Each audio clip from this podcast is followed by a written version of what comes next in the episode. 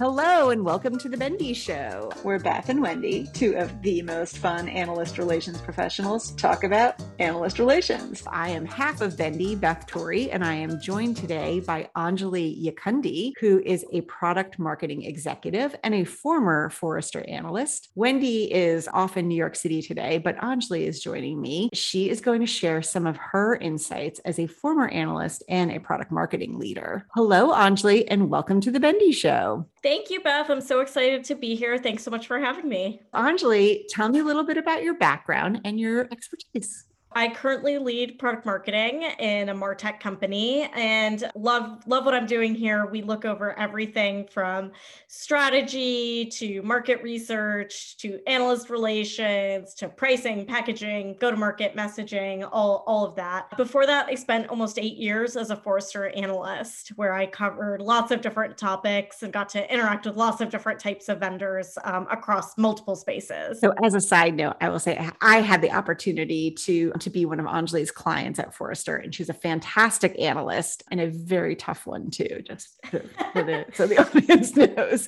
Um, as a former analyst and now um, leading some analyst relations responsibilities, you've seen both sides of the world. Tell me some of your findings. What do you like? What surprised you? What do you struggle with? Just kind of riff on both, seeing both sides of the world. Yeah, it's, I think one would be just keeping up with the changes. Like there's always analysts coming and going. There's always new products that go to market from the analyst firms. Just kind of keeping up with that has been surprising. You know, I only saw that on the inside and now keeping up with it from the outside. I think the second is just quite how influential analysts are. And, you know, I remember having the conversations with different clients and seeing how many people would read my research or were searching for topics. It's really something else, you know, from the outside. Side. Our number one performing assets are always reprints of analyst reports. Seeing how much of our pipeline is influenced by analysts, whether it's in a research paper or a referral directly from an analyst or an evaluation. So there's still, you know, so much momentum in growth, I think, in what's happening in the analyst market. And there's still so much influence out there. I can maybe put this to bed early on. It's not pay for play. And it's really a strategic strategic conversation that you have to have with those analysts. And that really has been key for us, at least, to help drive conversation and drive some of these really important influential outcomes that we're seeing.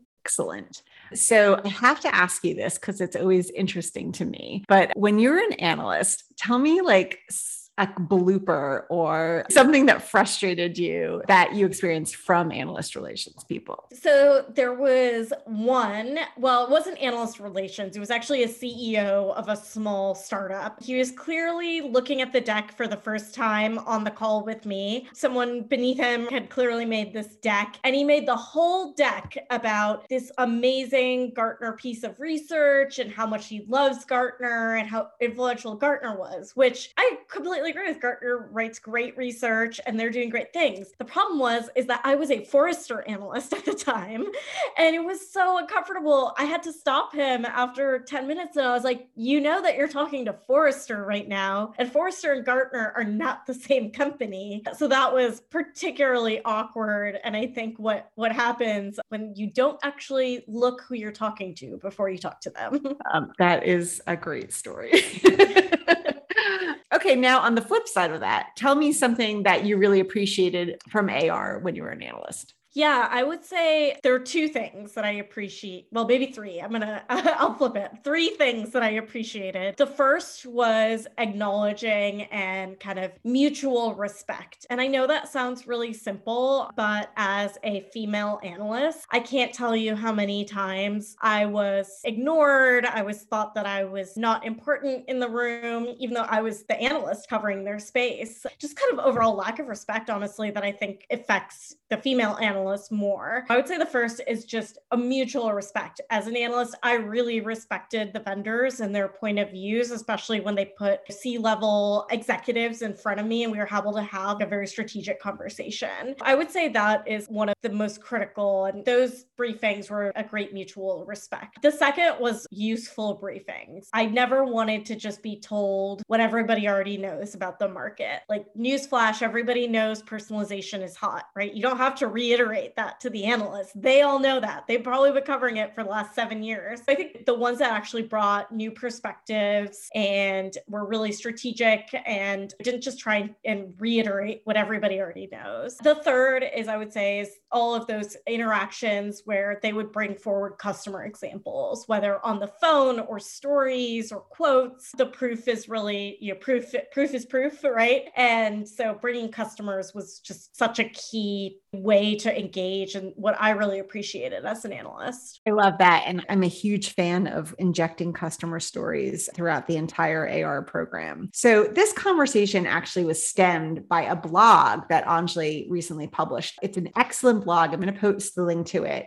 It generated a tremendous amount of activity and response from the analyst community and the product marketing community about the back and forth of how to interact with analysts. So I am going to include a link with that. And I hope everybody does read it and responds to it, because I think it's a really important conversation starter about this from a, a person who has clearly been on both sides of the battlefield. So one thing that I know about Anjali is she is an extremely goal-oriented person. She always achieves her goals. So um, we get a lot of flack for A R just kind of being a, a program, and you do interactions and you have briefings and inquiries. There's real business benefits to A R. How would you talk about the real business benefits of analyst relations? Yeah, that makes me laugh too, because I love goals, because I'm competitive and I always want to exceed my goals. So, but yes, you can track number of briefing and number of inquiries. Everyone does it. It's not that exciting to me. Like, it just showcases that you're talking to the analyst. So that's showcasing output, not outcome. So to me, the ways that you can, there's like three major ways that you can start to measure analyst relation. The first is if you are tracking your pipeline. I actually track our pipeline that's analyst attributed. So whether that is, they said they found us from a Wave or M Q, a market guide, a report that talked about one of our customers, all of that is something that we track, and we automate that because they're doing our B D Rs and our sales reps can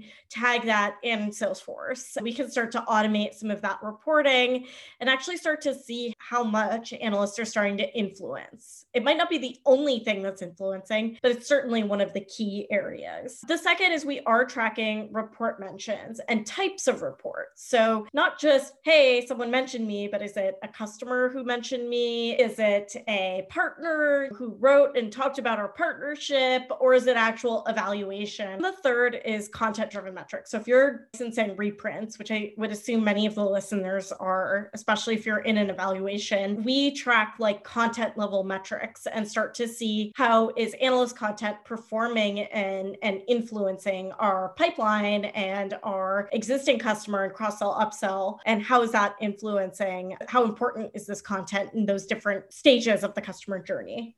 That is absolutely fantastic. And one hundred percent I can say that this is an area where a lot of folks struggle proving the value of your program. And those are three concrete ways to get her done. You're doing a lot with analyst relations and you get great results and you have great measurements. How do you get it done? Tell me about your team. Well, I have a great team. First, we've had amazing success. We have, since I have been participating on the vendor side, been participating in evaluations. We've participated in, I think it's now uh, five or six uh, Forrester waves, and we've been named a leader in every single one. So when you're coming from a vendor that's not named Adobe in the Martech space and you're placing up there with them, um, spending about probably one one millionth their marketing budget and analyst relations budget, to me, that's like a huge success. all due to my team. It's very collaborative. We work really closely with corporate strategy. We work really closely in product marketing, corporate strategy, and product. Having really key product peers is critical. We also use a analyst relations consultant, and that's been really critical for us so that we can make sure that we're staying focused and have the right goals in mind as we're driving to these kind of key success metrics. Excellent. Okay, here's a nice, a nice softball one for you. How do you define success? Oh, that's good. Obviously being a leader, Beth. No.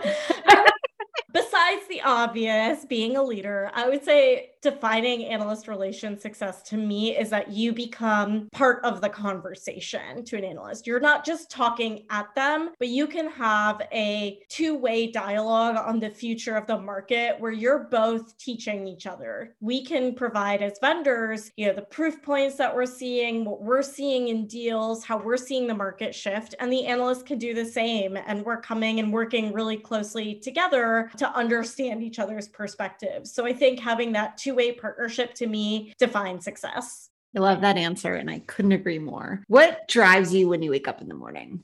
Some days it's hard. This is a tough job. It's a brutal, it's brutal out there some days. I know, you know, I just love gr- thinking about where these markets, these tech markets are going. Things are changing so quickly and needs are moving. What really gets me up every day is starting to see like, what's next? Where can we go from here? And that that's kind of one area. The second is maybe a little cheesy, but I'm really excited that my son can see a female leader. And it just gets me up every day and motivates me that he has someone in his life who's going to show him that way, and that there's so much progress that I think women in tech have made. I want to be that example for my kid. There is nothing cheesy at all about that. And I, I love it. I think we all need to embrace this idea. It's a really great one. I think the more children that are exposed to having executive moms, the world is going to be a better place. Okay. What resources do you recommend? It can be a podcast, it can be a book, it can be a website, it can be something you like to read, something that helps you be a better human, a better mom, a better executive, a better leader.